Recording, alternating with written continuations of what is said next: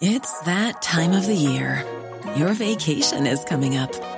You can already hear the beach waves, feel the warm breeze, relax, and think about work. You really, really want it all to work out while you're away. Monday.com gives you and the team that peace of mind. When all work is on one platform and everyone's in sync, things just flow wherever you are. Tap the banner to go to Monday.com. Hey, it's Ryan Reynolds, and I'm here with Keith, co star of my upcoming film, If, only in theaters, May 17th. Do you want to tell people the big news?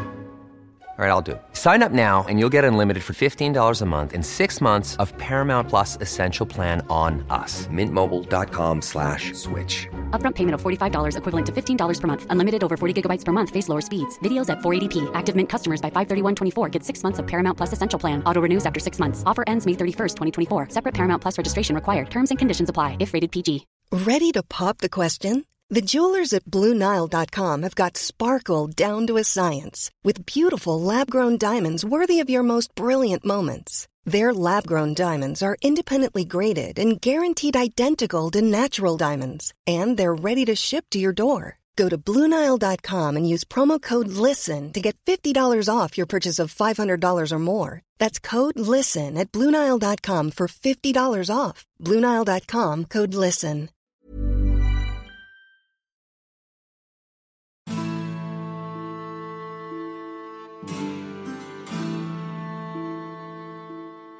سلام. این هفتمین اپیزود پادکست معجونه در تیر ماه 98 منتشر شده و اسفند 1400 فایلش اصلاح شده. شما الان دارید فایل اصلاح شده رو میشنوید. معجون یه گوشیدنی خوشمزه است با طعم تاریخ. اینجا با یه دیدگاه متفاوت تاریخ رو روایت می‌کنیم. سعی داریم تاریخ رو به صورت تلفیقی و عجین شده با موضوعات مختلف براتون تعریف کنیم.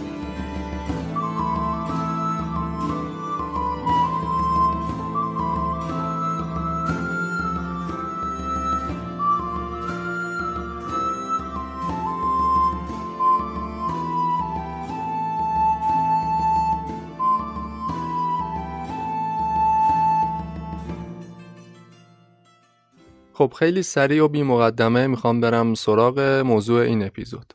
فقط قبلش بگم که شنیدن این اپیزود برای بچه ها مناسب نیست.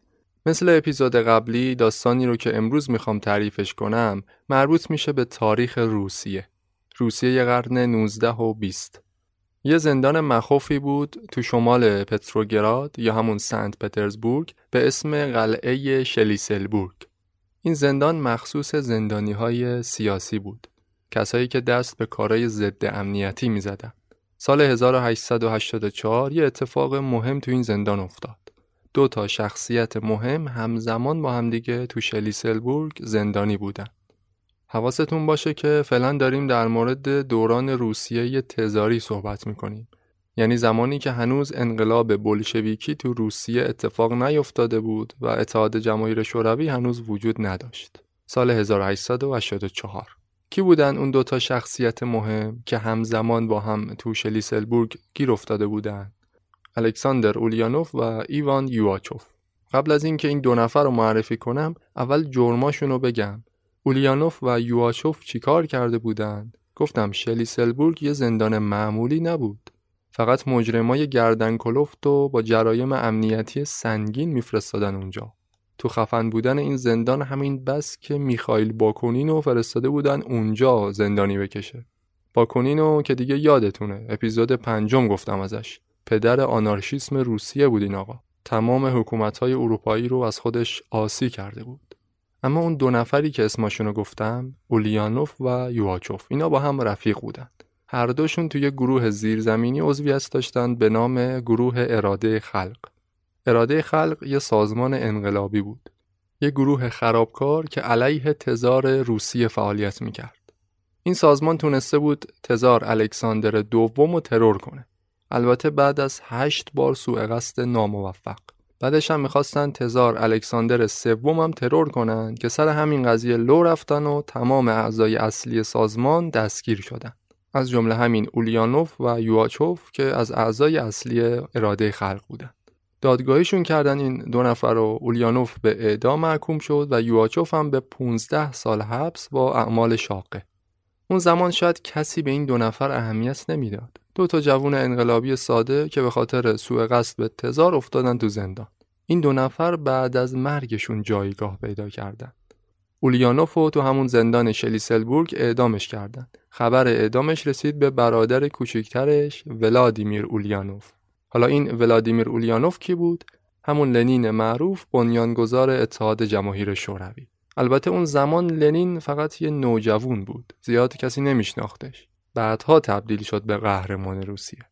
نام الکساندر اولیانوف هم به خاطر اینکه برادر بزرگتر لنین بود بعدها جایگاه پیدا کرد تو شوروی داستان لنین و انقلاب روسیه رو تو اپیزود 16 و 17 پادکست مجون می‌تونید بشنوید خب تکلیف اولیانوف که معلوم شد اون نفر دوم ایوان یواچوف اون کی بود؟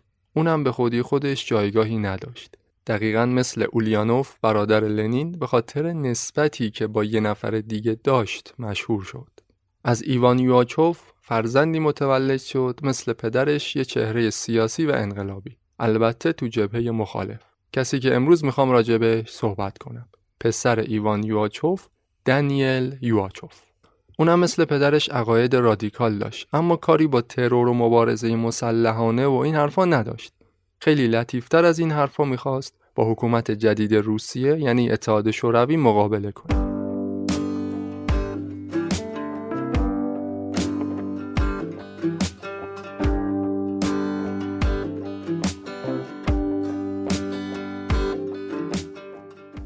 دانیل یواچوف دسامبر 1905 تو سنت پترزبورگ به دنیا آمد. مادرش یه نجیب زاده بود و پدرش هم گفتم دیگه آدم مهمی بوده. از اعضای اصلی سازمان اراده خلق. دانیل از همون بچگی استعداد فوق‌العاده‌ای داشت تو موسیقی، نویسندگی و بازیگری. ذاتاً یه هنرمند بود. ولی اون زمانا این رشته ها خیلی رشته تاپی محسوب نمی‌شد. یکم زایه بود دانیل به عنوان یک نجیب زاده کسی که پدرش یه مبارز سیاسی بوده بره بازیگر تئاتر بشه یا مثلا موزیسین بشه. برای همین مادرشون رو فرستاد رشته مهندسی بخونه. دوران نوجوانی دنیل مصادف با انقلاب اکتبر روسیه. یعنی دنیل تو سیستم کمونیستی درس خوند. البته رشته مهندسی رو نصف کار ول کرد. به هنر علاقه داشت. تو سن 20 سالگی فامیلیشو از یواچوف تغییر داد. شد دانیل خارمز. دانیل یواچوف شد دانیل خارمز. دانیل تو دوران جوانیش رفت تو کالج فرهنگ و هنر عضو شد. این دوران دقیقا همون زمانی بود که روسیه یا بهتره بگم شوروی توی دوران گذار فرهنگی قرار داشت. یعنی ارزش ها و ضد ارزش ها داشتن جاشون عوض می شد دانیل هم بعد از این که با یه سری هنرمند مخالف شوروی دمخور شد خودشو یه هنرمند رادیکال معرفی می‌کرد. بعد کم کم یه سری هنرمند با عقاید نزدیک به خودش و دورش جمع کرد. با همدیگه یه تشکل راه انداختن. به نام حزب چپ هنر. اما از بد روزگار دوران فعالیت هنری این آرتیستای به اصطلاح رادیکال خورده بود به اوج خفقان سیاسی تو شوروی. یعنی دوران استالین. دنیل گروهش خیلی با روش های مبارزه سیاسی که اون موقع رایج بود میونه خوبی نداشتن. اعتقادی به ترور و مبارزه مسلحانه و چه می‌دونم سخنرانی سیاسی و این چیزا نداشتن. دانیل می‌خواست خیلی لطیف خیلی زیرپوستی در قالب هنر عقاید ساختار شکنانش رو به نمایش بذاره.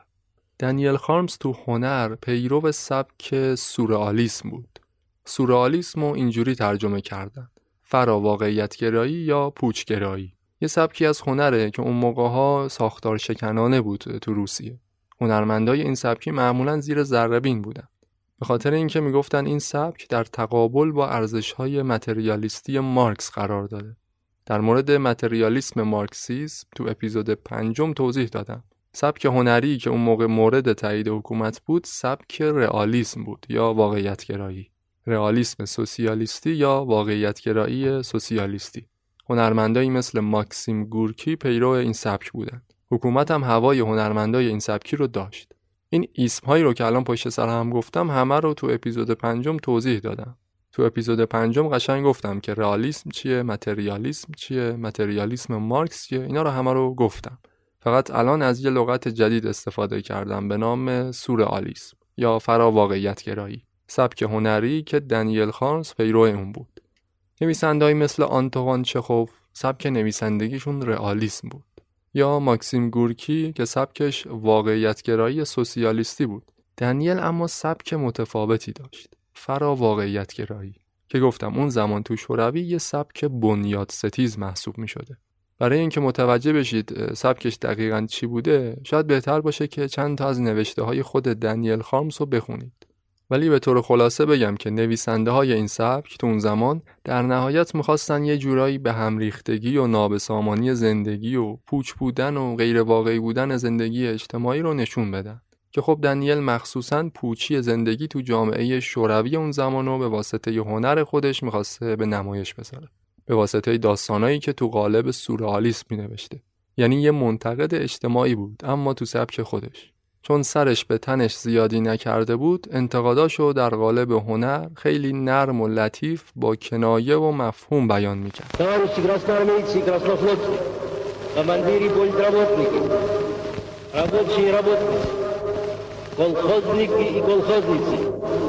работники интеллигентного труда, братья и сестры в тылу наших врагов,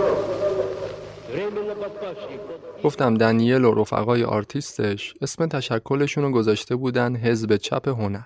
اون زمان سیستم شوروی خیلی رو کلمه چپ حساس شده بود. برای همین دنیل و رفقاش به این نتیجه رسیدن که حزب چپ هنر نمی‌تونه عنوان خوبی برای انجمن اونا باشه. تصمیم گرفتن یه اسم جدید براش انتخاب کنن. دنیل این اسم پیشنهاد داد و همه هم قبولش کردند.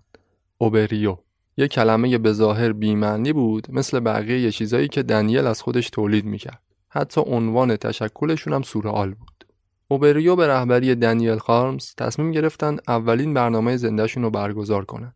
کی 24 ژانویه 1928 نمایش برگزار شد. یه تئاتری بود که خود دنیل نمایشنامهش رو نوشته بود. این نمایشنامه بعدها به یه تئاتر مشهور تو دنیا معروف شد به نام تئاتر الیزابت بم یه نمایشی بود با ریتم موزیکال که ژانرش هم درام بود.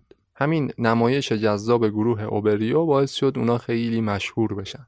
مدام تو جاهای مختلف دعوتشون می‌کردن برای اجرا. همین عامل باعث شد که خیلی بولد بشن و حکومت روشون حساس بشه. حکومت کمونیستی شوروی اون زمان میونه خوبی با موسیقی و تئاتر و اینجور چیزا نداشت. سبک اوبریو هم که سورئال بود اوضاع و برشون بدتر می‌کرد. طولی نکشید که اشعار دنیل خارمز ممنوع چاپ شد. به این دلیل که می‌گفتن محتواش غیر اخلاقیه.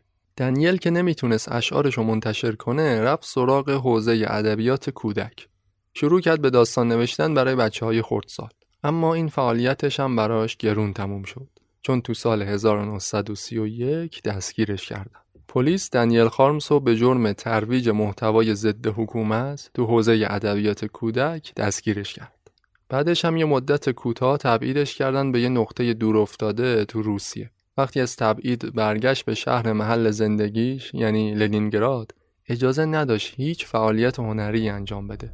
به خاطر همین هیچ منبع درآمدی هم نداشت. گروه اوبریو کلا منحل شده بود و همه هنرمندای عضو این انجمن یا دستگیر شده بودن یا تبعید و زندانی و ممنوع کار دنیل هم بعد از دوران تبعیدش یه آدم دیگه ای شده بود انگار روح و روانش دچار تحول و حتی دچار اختلال شده بود.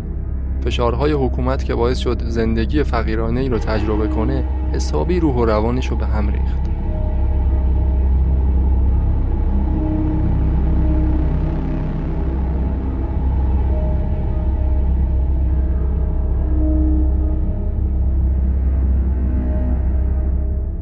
همه عشق و دنیای دنیل هنر بود. اینکه بتونه شعر بگه نقاشی بکشه برای بچه ها داستان بنویسه. از همین طریق امرار معاش می‌کرد. ولی حالا همه این فعالیتاش ممنوع بود. برای همین فشار روانی زیادی بهش وارد شد. کارهای عجیب و غریبی می‌کرد. مثلا یهو وسط خیابون دراز می‌کشید. بعد که آدما دورش جمع می‌شدن تا ببینن چی شده بلند می‌شد می‌رفت. انگار که هیچ اتفاقی نیفتاده یا مثلا یه سری آهنپاره و زایات جمع کرده بود باهاش دستگاه بزرگ و عجیب و غریب ساخته بود گذاشته بود گوشه خونه. دوستاش ازش میپرسیدن این چیه؟ می‌گفت هیچی یه دستگاهه کاری هم انجام نمیده. به دوستای صمیمیترش می‌گفت حالا که نمی‌تونم فعالیت هنری انجام بدم و ازش پول در بیارم و لذت ببرم بهتره که زندگیمو هنری کنم. هنری به سبک سورئال مثل خیلی دیگه از حرفاش و نوشتهاش که خیلی ازش سر در نمی آوردن دیگه تقریبا هر کسی که دنیل رو میشناخت می‌گفت پاک خل شده حالا یا به خاطر تبعید و شکنجه یا فقر و یا همه اینا. به نظر می رسید دنیل خارمز داره سختترین دوران زندگیشو میگذرونه. اما جهنم اصلی تازه از سال 1941 شروع شد. سال 41 تازه مصیبت برای دنیل و بقیه هنرمندای اوبریو آغاز شده بود. چه اتفاقی افتاد مگه؟ جنگ جهانی دوم شروع شده بود. احتمالش زیاد بود که شوروی هم پاش به این جنگ باز بشه. تو دوران جنگ شرایط امنیتی کشور خیلی حساس تر می شد برای همین استالین دستور داد تمام کسایی که قبلا سابقه سیاسی داشتن حتی اونایی که آزاد شده بودن دوباره دستگیر بشن. دنیل و گروه اوبریو هم خب شامل این دستور می شدن پلیس شوروی شروع کرد یکی یکی آرتیستای اوبریو رو دستگیر می کرد چون همشون یه جورایی سابقه سیاسی داشتن. دنیل خارمز هم تو اوت 1941 صبح خیلی زود دستگیرش کرد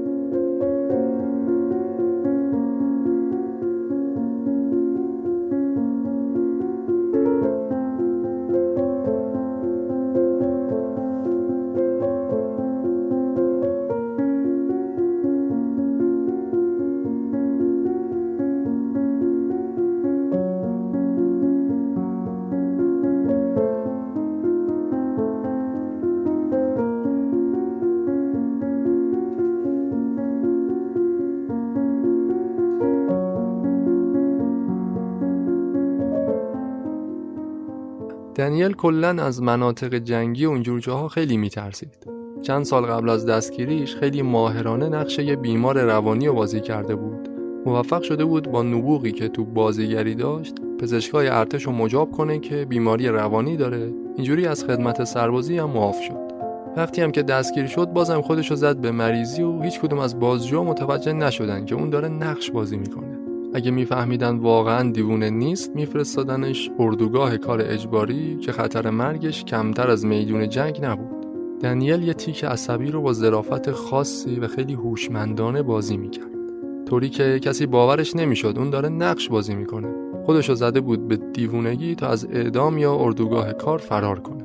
بازجوها حتی از مایع نخواهش هم آزمایش گرفتن اما متوجه نشدن که از لحاظ عقلی سالمه. انگار نقشش رو با تک تک سلولای بدنش داشت بازی می‌کرد. هنر جزئی از وجودش شده بود یا بهتره بگم وجودش جزئی از هنر بود؟ آخرش هم تصمیم گرفتن دنیل رو بفرستن به بخش روانی زندان. شاید این بهترین چیزی بود که اون زمان می‌تونست براش اتفاق بیفته.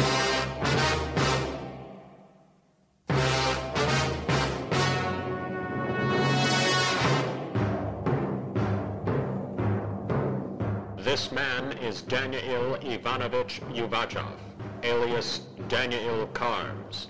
Born in Russia in 1905, he was a known revolutionary, provocateur, and children's book author.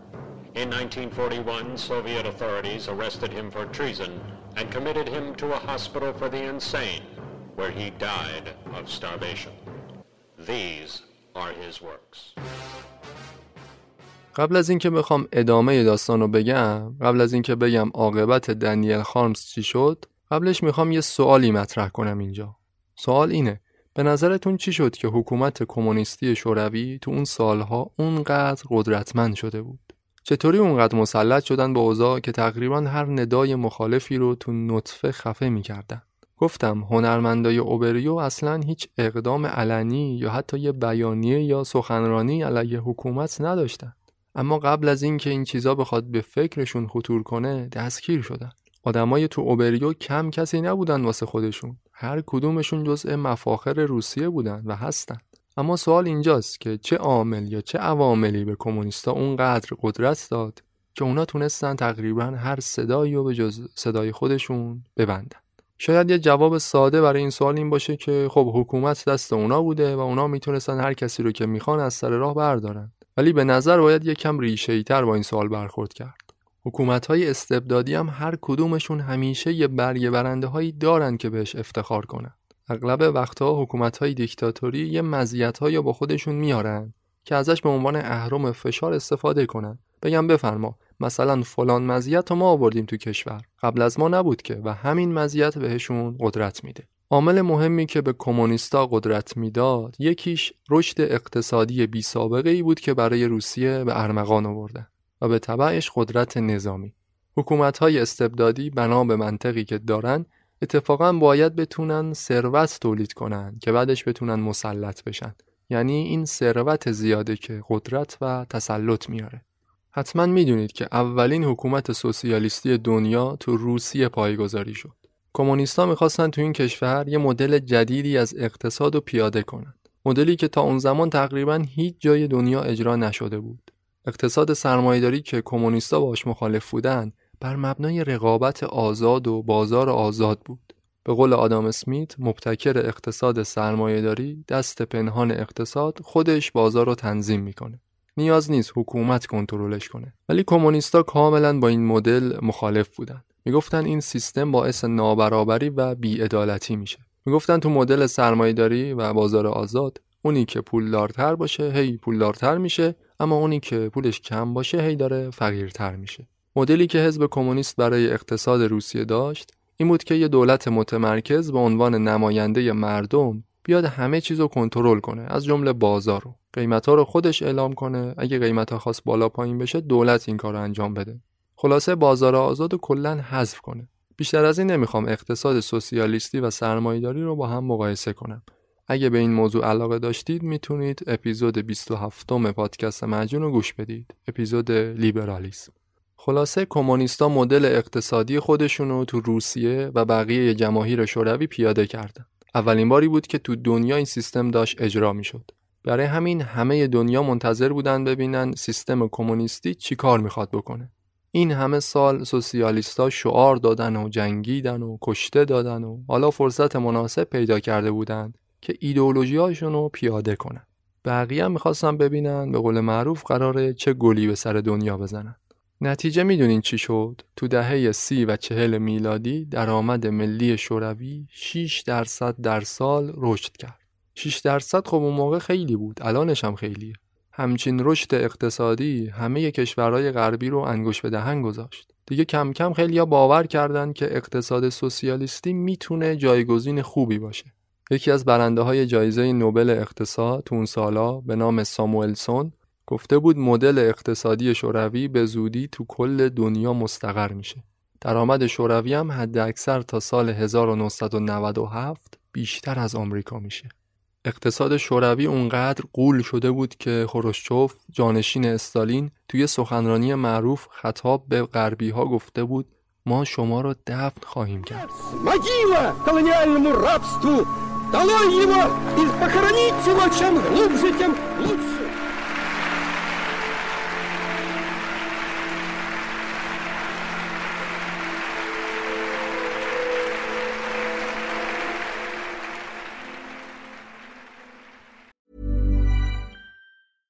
Ryan Reynolds here from Mint Mobile. With the price of just about everything going up during inflation, we thought we'd bring our prices down.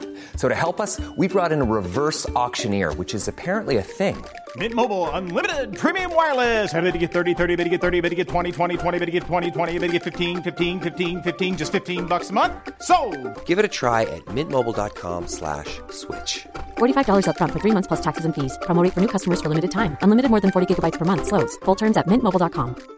I'm Sandra, and I'm just the professional your small business was looking for. But you didn't hire me because you didn't use LinkedIn jobs. LinkedIn has professionals you can't find anywhere else, including those who aren't actively looking for a new job but might be open to the perfect role, like me. In a given month, over 70% of LinkedIn users don't visit other leading job sites. So if you're not looking on LinkedIn, you'll miss out on great candidates like Sandra. Start hiring professionals like a professional. Post your free job on linkedin.com/achieve today. قدرت کمونیستا البته فقط به خاطر رونق اقتصادی نبود. کارهای مفید دیگه ای رو هم انجام می‌دادند. مثلا اینکه تقریبا بی سوادی رو تو کل کشور ریشهکن کردن. برای زنا کلی فرصت اشتغال ایجاد کردن. شوروی اولین کشوری بود که تو دنیا قوانین مربوط به کار زنها رو مساوی با مردها قرار داد. یه کار مفید دیگه هم که کردن این بود که به همه خانواده ها یه خونه مجانی دادن. البته خونه که نبود قوطی کبریت بود ولی همین هم برای خیلی ها خیلی بود. این خونه های مجانی مدل ساختشون هم باحال بود. یه جورایی اشتراکی ساخته شده بودن مثلا اگه هر طبقه پنج تا واحد داشت و پنج تا خانواده تو هر واحد زندگی می‌کردن یه جوری ساخته شده بود که کل این پنج واحد آشپزخونه و سرویس بهداشتی مشترک داشتن یعنی کل اون پنج تا خانواده یه آشپزخونه و یه سرویس بهداشتی مشترک داشتن. اینجوری می‌خواستن فرهنگ زندگی اشتراکی رو بین مردم جا بندازن. مهمتر از همه اینا شوروی تونسته بود قدرت نظامیشو به رخ دنیا بکشونه. آلمان نازی رو تو جنگ جهانی دوم شکست داد. اینکه کمونیستا می‌گفتن ما بودیم که دنیا رو از شر هیتلر خلاص کردیم حرف بیهوده ای نبود. این پیروزی البته با تلفات فراوون برای روسها همراه شد. اما تا سال 1942 که شوروی هنوز پاش به جنگ باز نشده بود آلمانیا پشت سر هم سرزمینای اروپا رو فتح می‌کردند. هیتلر تو آستانه پیروزی کامل قرار داشت اما وقتی که آلمان به خاک شوروی حمله بر شد دیگه روزهای تباهیش هم از راه رسیدن تو چند تا نبرد سرنوشت ساز تو جبهه شرق مثل نبرد مسکو یا نبرد استالینگراد روزها تونستن ارتش رایشو شکست بدن و فاتح جنگ جهانی دوم بشن. اگه زور آلمان به شوروی میچربید احتمال زیاد بود که هیتلر برنده جنگ بشه. ولی این اتفاق نیفتاد برای همینه که استالین خودش و فاتح جنگ جهانی دوم می‌دونست و سهم بقیه متفقین رو تو این پیروزی کمتر از شوروی عنوان می‌کرد. دستگاه تبلیغاتی کمونیست هم تا سالیان سال بعد از جنگ می‌گفتن ما بودیم که دنیا رو از شر نازیسم و فاشیسم نجات دادیم. خلاصه اینکه این دستاوردهای بزرگ رژیم شوروی تو عرصه های مختلف قدرت و تسلط اونا رو بی نهایت کرده بود. هم تو کل دنیا و هم داخل کشور. از سال 1920 تا 80 میلادی شوروی بی برو برگرد یکی از دو تا ابرقدرت دنیا بود. خب حالا معلوم شد که کمونیستا با چه پشتوانه تونستن مخالفانشون رو از دم تا دم ساکت کنند. اما احتمالا یه سوال دیگه پیش میاد. سوال اینه که شوروی با این سطح از قدرت نظامی و اقتصادی چطور نابود شد؟ چی شد که کمونیستا به روزای ضعفشون نزدیک شدن؟ فروپاشی اتحاد شوروی رو مفصل تو اپیزود قبلی بررسیش کردم اینجا نمی‌خوام دوباره واردش بشم ولی داستان اپیزود قبلی از جایی شروع شد که کمونیستا رو به افول بودن و آخرش هم اتفاقاتی افتاد که اتحاد شوروی تجزیه شد. ولی اینجا سوال یه چیز دیگه است. سوال اینه که شوروی چطوری افتاد تو سراشیبی سقوط؟ یعنی با اون اقتصاد رو که داشت هر روز داشت قوی تر می‌شد چطوری شد که پیشرفتشون متوقف شد و هر روز ضعیفتر شدن؟ خب این سوال رو از جنبه های مختلفی میشه بررسی کرد و حرفای زیادی تو این زمینه گفته شده. ولی من می‌خوام از یه جنبه متفاوت تری موضوع رو بررسی کنم. می‌خوام یکم ریشه تر با سوال ور برم. گفتم سوال خیلی گسترده است. من می‌خوام فقط جنبه اقتصادی قضیه رو روشن کنم. یعنی می‌خوام بگم چی شد که اقتصاد شوروی با اون اقتدارش رو به ضعیف شدن رفت. یه جواب اینه که رونق اقتصادی شوروی اصلا به خاطر مدل سوسیالیستیش نبوده. دلیلش یه چیز دیگه بود. اگه قرار بود اقتصاد سوسیالیستی رونق بیاره تو کشور، پس باید کشورهای سوسیالیستی دیگه هم مثل چین اینا بعد از کمونیستی شدن یه رشد سریع و تجربه می‌کردن. هرچند کوتاه مدت. ولی تجربه نکردن که هیچ تبدیل شدن به فقیرترین کشورهای دنیا. پس دلیل رشد اقتصادی تو شوروی مدل سوسیالیستی اقتصاد نبود یه چیز دیگه بود برای اینکه دلیلش رو بدونیم شاید بهتره که یکم بیشتر با روسیه تزاری آشنا بشیم. روسیه ای که پدر دنیل باهاش مبارزه می‌کرد. خب روسیه اون زمان با اینکه قدرت نظامی بزرگی داشت ولی کشور فقیری بود. بقایای سیستم فئودالی هنوز تو این کشور دیده می‌شد.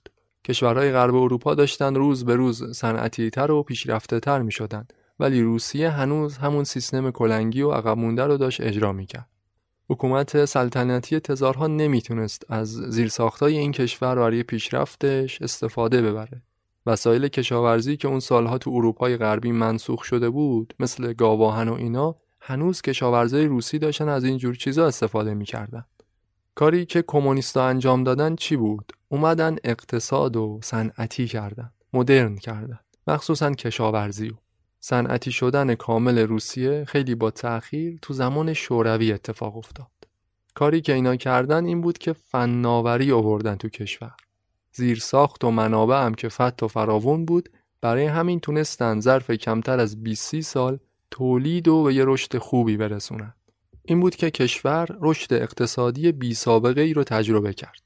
شاید اگه حکومت تزاری هم مثل کمونیستا می اومد به فناوری و صنعت بها می‌داد، می اومد کارخونه ها رو مدرن می کرد با ابزارالات پیشرفته، احتمالا این رشد تو همون دوران روسیه تزاری اتفاق می افتاد.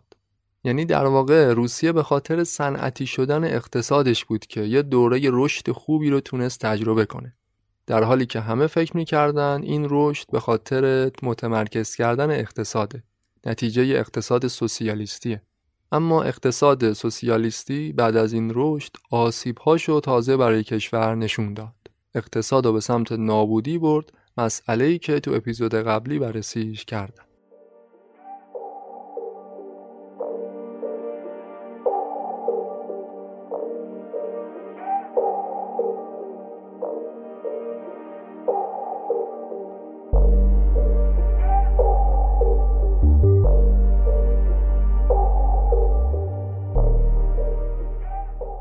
پس متوجه شدین چی شد دیگه؟ یه پیشرفت سریعی به وجود اومد تو شوروی که تقریبا همه تو تشخیص علت این پیشرفت اشتباه کردن.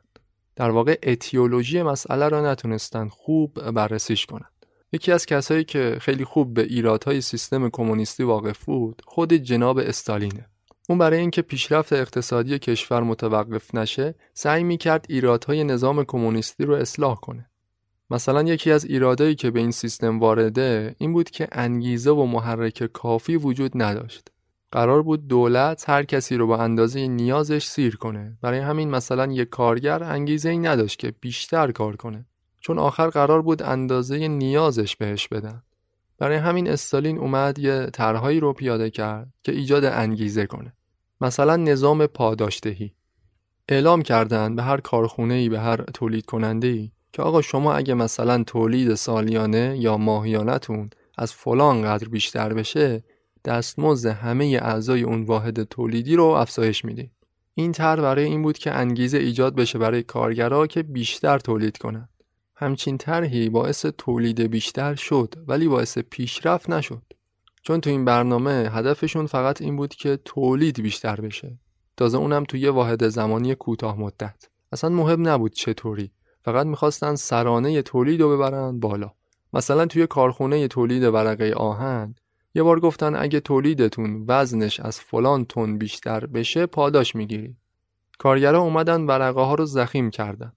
بعدش دیدن ورقه ها اونقدر زخیم شده که اصلا نمیشه ازش استفاده کرد. گفتن اگه از فلان متر سطح تولید ورقه ها بیشتر بشه پاداش می‌گیرید. این دفعه کارگرها ورقه ها رو بیش از حد نازک کردن. خلاصه هر کاری کردن نشد اونجوری که می‌خواستن بشه. فقط تولید رو بیشتر کردن. تازه اونم در کوتاه مدت. در حالی که پیشرفت اون موقعی حاصل میشه که یه بخشی از منابع و نیروی انسانی رو بیایم اختصاص بدیم به ایجاد نوآوری و خلق ایده های جدید. تا بتونیم در دراز مدت تولید رو بیشتر کنیم. یعنی پیشرفت مستلزم اینه که امروز و فدای فردامون بکنیم. پیشرفت تو اینه که ریسک کنیم. ریسک کنیم برای اجرای ایده های جدید تا بالاخره یکیش بگیره. یکی از این ایده ها بگیره یه وسیله یه ابزاری یه روش جدیدی برای تولید از توش در بیاد. که بشه با هزینه های کمتر تولید و بیشتر کرد. ولی تو شوروی استالین خبری از این حرفا نبود. کسی جرأت ریسک کردن نداشت. همه از اینکه مسئولیت چیزی رو بپذیرن میترسیدن. بهتر این بود که مسئولیت چیزی گردنت نباشه تا سرت بالای دار نره. همه سعی می‌کردن طبق نظام پاداشدهی یه چیزی رو فلهی همینجور زیادتر تولید کنن که به اون پاداشه برسن. همین. این بود که اقتصاد شوروی بعد از یه رشد سریع افتاد توی رکود سریع. اما به جز عوامل اقتصادی چیزای دیگه هم بود که شوروی رو به سمت سراشیبی سقوط هل داد. از جمله روی کرده به شدت دیکتاتوری و خودخواهانه که حاکمان شوروی داشتند هر دوباری که دنیل خارمز دستگیر شد استالین نظارت مستقیم داشت. ولی جنایتی که استالین در برابر دنیل خارمز و بقیه گروه اوبریو مرتکب شد کاهیست در برابر کوه. همه کسایی که پلیس مخفی شوروی دستگیرشون می‌کرد مثل دنیل بازیگر ماهر نبودن که بیان خودشونو بزنن به جنون بعدش هم از اعدام و شکنجه فرار کنن خیلیشون مردن. این خیلی که میگم واقعا خیلی بوده. ظرف تاریخ هنوز اونقدر گنجایش نداره که بتونه جنایت های جوزف استالین رو تو خودش جا بده. قبل از اینکه بخوام تعریف کنم چی کارا کرده این آقای استالین اول بگم سرانجام دنیل چی شد؟ آخرش چی اومد به سر این آرتیست نابغه داستان؟ تا اونجایی پیش رفتیم که گفتم دنیل تونست بازجوهای ارتش و گول بزنه ثابت کنه که اختلال روانی داره. برای اینکه از اعدام یا رفتن به اردوگاه فرار بکنه. اونا فرستادنش بخش روانی های زندان لنینگراد یه مدتی رو تو همون زندان موند تا اینکه جنگ جهانی دوم به جاهای حساسی رسید ارتش آلمان نازی تو خاک روسیه به سرعت پیشروی می‌کرد. شهر لنینگراد یعنی همون شهری که دنیل تو یکی از زنداناش بود و آلمانا محاصره کردند. این محاصره خیلی طولانی شد. محاصره لنینگراد اصلا معروف تو تاریخ. طولانی ترین محاصره نظامی تاریخ بشریت. مردم لنینگراد و سربازای این شهر کمبود شدید غذا و آذوقه داشتند. خطر اینکه از گشنگی بمیرن زیاد بود. برای همین مقامات ارتش سرخ تصمیم گرفتن جیره غذایی زندانیا رو کم کنند. زندانیای سیاسی و زندانیای بخش اعصاب و روان هم که دیگه با این منطق ارتش سرخی اولویت داشتن برای مردن. این بود که دیگه اینجا مهارت بازیگری هم به داد دنیل نرسید. روز دوم فوریه 1942 به خاطر گرسنگی شدید از دنیا رفت. اینجوری بود که یکی دیگه از زیبایی های روسیه قربانی خودکامگی شد. اما اگه نظر منو می‌خواید اونی که مرد دنیل خارمس نبود دنیل یواچوف بود دنیل خارمس زنده موند و هنوزم زنده است چون رو طرز تفکر خیلی ها تأثیر گذاشت خیلی از هنرمندای روسی و غیر روسی از آثار دنیل الهام گرفتن و آثار جدید رو خلق کردند. دنیل خارمس رو پدر سبک سورئالیسم روسیه می‌دونند. البته تأثیرش فقط تو هنر نبود. یه روش مبارزه جدید به دنیا ارائه داد. اینکه برای مبارزه با دیکتاتور حتما نباید اسلحه به دست باشه مبارز اسلحه به دست رو میشه زندانی کرد اما تفکر رو نمیشه اندیشه رو نمیشه محبوس کرد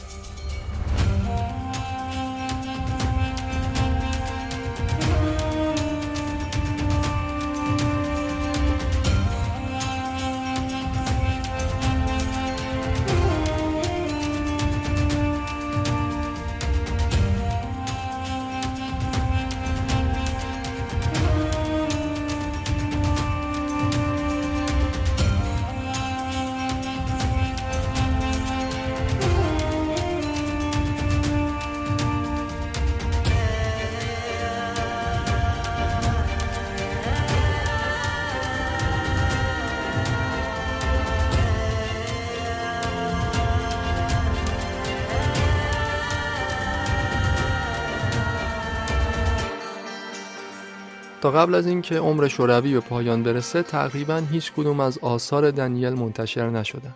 اما بعد از سقوط شوروی ازش به عنوان یک قهرمان تو روسیه یاد شد. خیلی از آثارش به زبون روسی و غیر روسی هم منتشر شدند. مثلا یکی از کتاباش به نام امروز چیزی ننوشتم به فارسی هم ترجمه شده یکی از منابع همین اپیزودم بود. خب می‌خواستم یکم هم راجع به جوزف استالین صحبت کنم. کسی که مسئول مرگ دنیل خارمس و اوبریو و میلیون ها انسان بیگناه دیگه است. آدمایی که هر کدومشون می‌تونستن مثل دنیل حضور داشته باشن و دنیا رو با نبوغشون زیباتر کنن. راستش حرف زدن راجع به استالین خیلی سخته. جوزف استالین اصالتا گرجستانی بود. فامیلیش هم استالین نبود. استالین لقبش بود که معنیش میشه مرد پولادین. اسم واقعیش یه اسم گرجیه که تلفظش یکم سخته برای ما. جوزف بساریونوویچ جوگاشوولی. این آقای استالین یه دختر داشت به اسم سوتلانا. خیلی دوستش داشت این دختر رو. در واقع میشه گفت سوتلانا تنها چیزی بود که تو زندگی استالین براش عزیز بود. یه پسرم داشت تو جریان جنگ جهانی دوم این پسرش اسیر آلمانیا شد. آلمانیا وقتی فهمیدن کسی که اسیر کردن پسر خود استالینه پیشنهاد دادن که حاضرن اونو با یه ژنرال آلمانی معاوضه کنند ولی استالین قبول نکرد. گفت من هیچ وقت یه صدفان رو با یه ژنرال عوض نمی کنم. منظورش از صدفان همون پسرش بود. گفت تمام مردم شوروی مثل فرزندان من هستند. من نمی‌تونم امتیاز ویژه‌ای برای پسرم قائل بشم. یه جنایتی هست به نام هولوکاست که لابد شنیدید ازش. جنایتی که هیتلر خلقش کرد. اما یه جنایت بدتر از اون هست به نام هولودومور که شاید کمتر شنیده باشید. این یکی رو استالین مسئولش بود. جناب استالین سال 1932 دستور داد یه قحطی مصنوعی تو اوکراین ایجاد کنند. ارتش سرخ به دستور استالین تمام مواد زراعی و, و هر چیزی رو که اسمش خوردنی بود و می‌شد خورد از اوکراین خارج کرد. مردم بیگناه زیادی به خاطر این قحطی مصنوعی که اسمش شد هولودومور مردن. میگن هدف استالین از ایجاد این قحطی تو اوکراین این بوده که ساختار اجتماعی اوکراین رو به هم بزنه. اون حدس می‌زده که دهقانای اوکراینی عقاید ناسیونالیستی شدیدی دارند و احتمالا در آینده شورش می‌کنن. برای همین دستور داده بود صدور غلات به اوکراین متوقف بشه و تجارت هم تو این کشور ممنوع کرد. تعداد کشته های هولودومور رو از دو میلیون نفر تا ده میلیون نفر اعلام کردند. شرایط برای اوکراینیا تو این یه سال خورده یه قحطی خیلی سخت بود. به حدی گرسنگی بهشون فشار آورده بود که لاشه های مرده های خودشون رو به عنوان غذا میخوردن تا از گرسنگی نمیرن.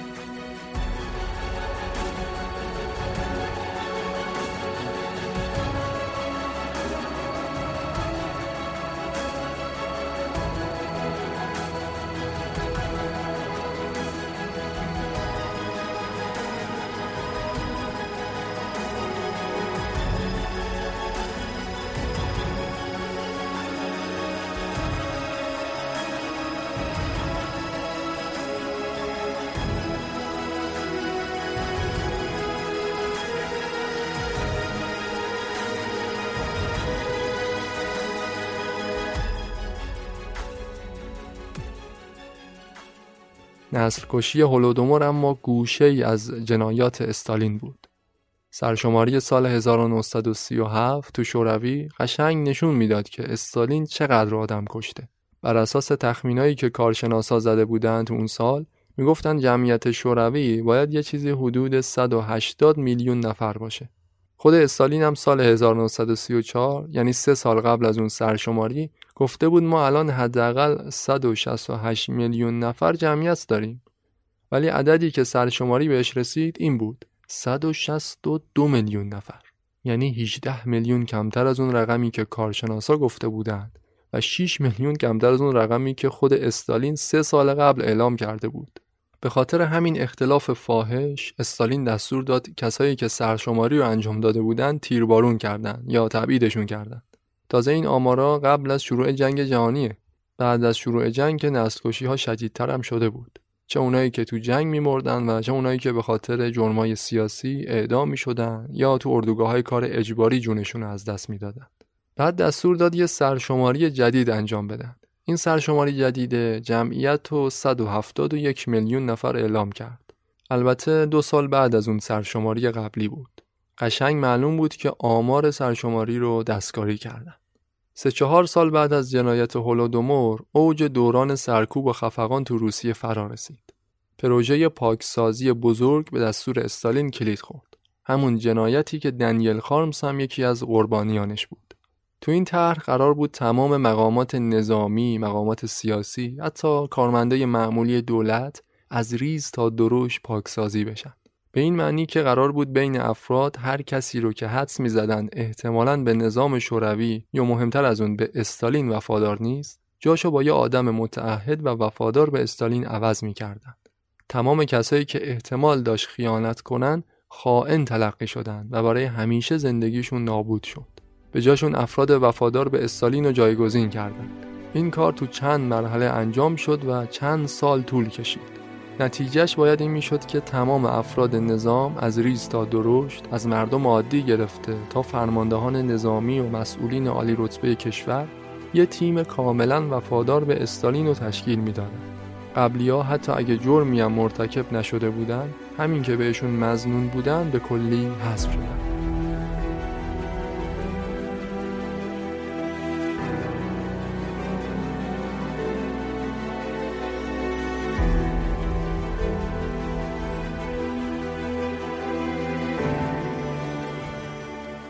خیلی اعتقاد داشتند و دارند که این کارای استالین فرسنگ ها با عقاید مارکس و لنین فاصله داشت. ولی خود استالین معتقد بود طرحهایی که برای کشور در نظر می‌گیره کاملا بر مبنای مارکسیسم و لنینیسم.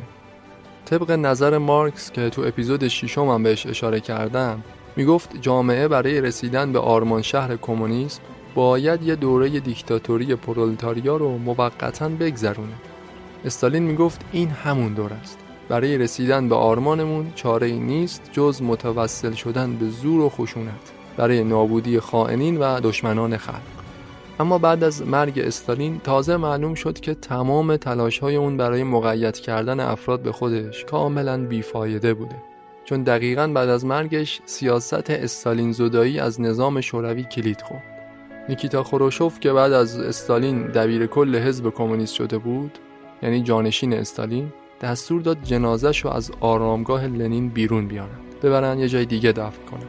حتی اسم شهر استالینگراد هم عوض کردن. قبل از مرگ استالین به نظر می رسید که همه بهش وفادارن. اما بعد از مرگش سوتلانا همون دخترش که خیلی دوستش داشت رفت پناهنده آمریکا شد. اون موقع معلوم شد که جوزف تنها تر از تنهاست. استالین خیلی سعی می کرد که حتی بعد از مرگش هم جریان داشته باشه. عوضش کسایی مثل دنیل خارمز جریان ساز شدن. با اینکه نه مخالفانشون رو کشتن نه به اندازه اون هزینه کرده بودن. شاید اینجا جاش باشه که اون جمله خسرو معتزد رو بگم.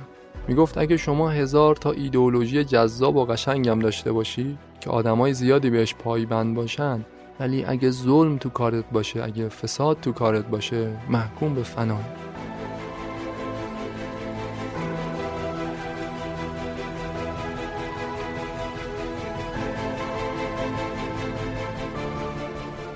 اپیزود هشتم هم تموم شد. خیلی ممنون از اینکه پادکست مجون رو دنبال می‌کنید و به دوستاتون معرفی می‌کنید. حتما برامون کامنت بذارید و اگه تمایل داشتید می‌تونید به راحتی از ما حمایت مالی داشته باشید. لینکش در توضیحات هست. تو هر کدوم از شبکه های اجتماعی که عضویت دارید می‌تونید صفحه مجون رو هم دنبال کنید. فیلم و عکس و مطالب مرتبط با هر اپیزود رو تو شبکه های اجتماعیمون منتشر می‌کنیم. لینک همه اینا رو هم تو قسمت توضیحات اپیزود براتون قرار دادم. لینک موزیکای این اپیزود هم تو سایت مجون هست. آرزوی بهترینا رو دارم براتون. شاد باشید و پیروز.